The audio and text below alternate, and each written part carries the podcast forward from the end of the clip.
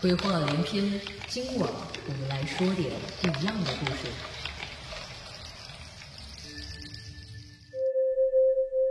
我们国家的汉字真是非常奇妙，就拿着“债”说吧，一个人字再加一个责字，也就是说，债就是人的责任。有很多时候，欠债的人就是因为没履行自己的责任。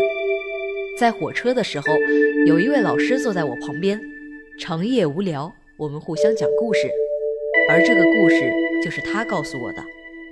这个老师对我说的，也就是债的故事。他说他的学校就曾经出过这样一件事。那时候是九一年吧，刚好在打海湾战争。他们学校是一所中学，学生都是十四五岁，都是顽劣不羁的年代。战争似乎成了他们的催化剂，学校里的聚众斗殴现象层出不穷。学校领导，尤其是训导主任，头都大了。于是，一气之下定了这样一条校规。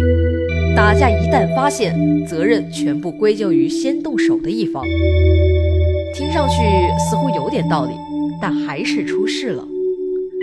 这天校长办公室还是一如既往的安静，忽然楼下开始了喧闹，接着是撕心裂肺的呼声。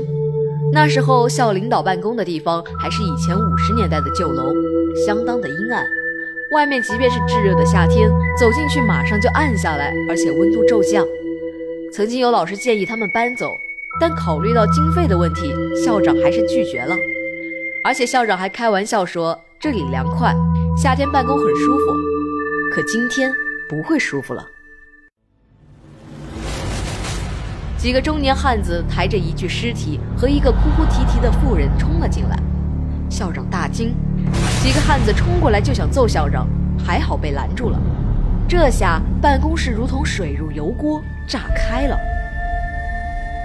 一问才知道，原来这个孩子在昨天打架回家之后就突然暴死了，而且这件事训导主任还是知道的。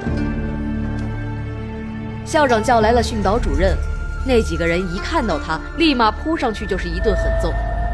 训导主任被打得一脸是血，前面的门牙都掉了。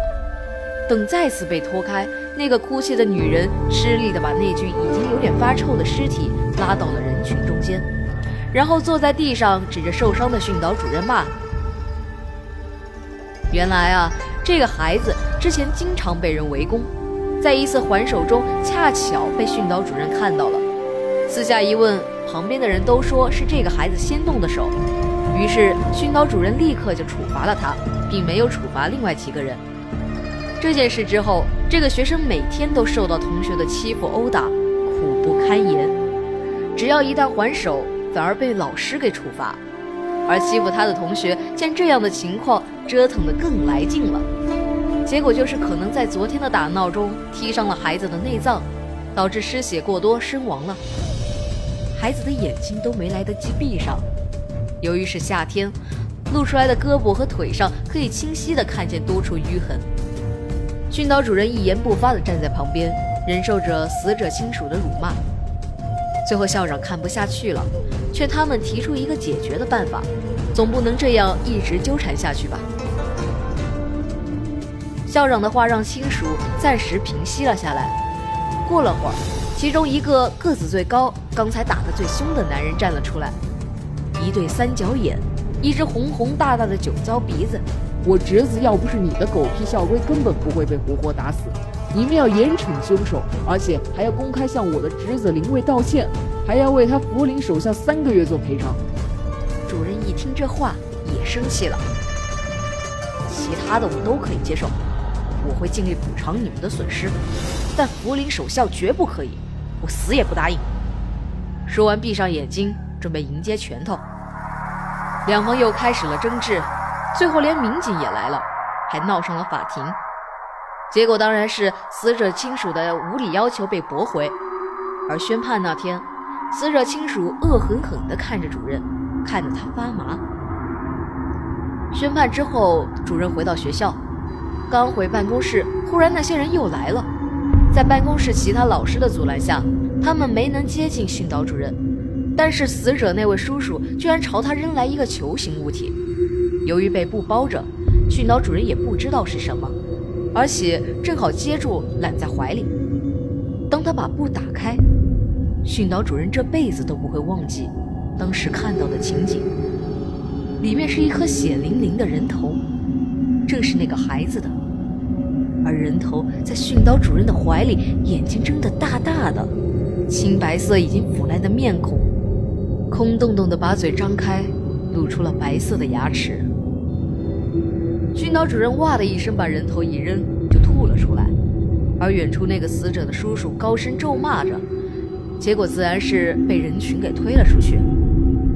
空荡荡的办公室里，只有几乎吐得虚脱的训导主任和那颗在地上滚动的人头。训导主任吐完之后坐在地上，那颗人头也停止了滚动，正好停在了他的对面，面对面的跟他对视着。头上的老爷吊扇嘎吱嘎吱的叫着，训导主任气喘吁吁的坐在地上，感觉凉风阵阵的。虽然是正午，但办公室依然很暗。主任看着那颗人头，忽然感到一阵寒意，因为他好像看见人头笑了。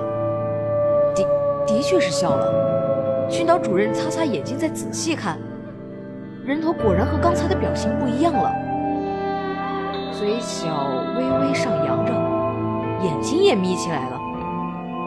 但是那个笑更像讥讽的笑，蔑视的笑。训导主任再也法忍受，怪叫一声冲出了办公室，结果和一个人迎面撞了个满怀。这个人是他的女儿，在这所学校读高三，成绩优秀，而且相貌清纯。训导主任经常以她为骄傲，私下的朋友也经常夸赞他的女儿。爸爸，怎么啦？我听同学说你出事了，所以来看看你。女儿温柔地搀扶住他，训导主任这才稍微的镇静下来，但还是指着里面说。女儿奇怪地扶着他进去，这时看见了地上的人头，吓得话都说不出来。训导主任更是看都不敢看。爸爸，这这是怎么回事啊？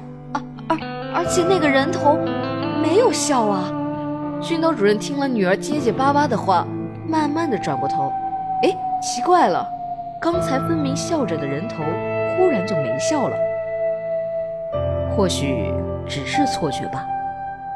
这下训导主任的女儿反而更害怕了。主任想了想，安慰女儿一下，就让她回去上课了。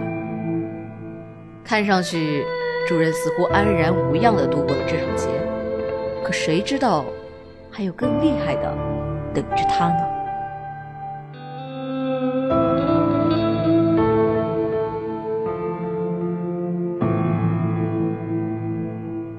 感谢《异闻录》的作者王雨辰老师对本期故事的播读授权。本期故事选自书中第十九页《债》。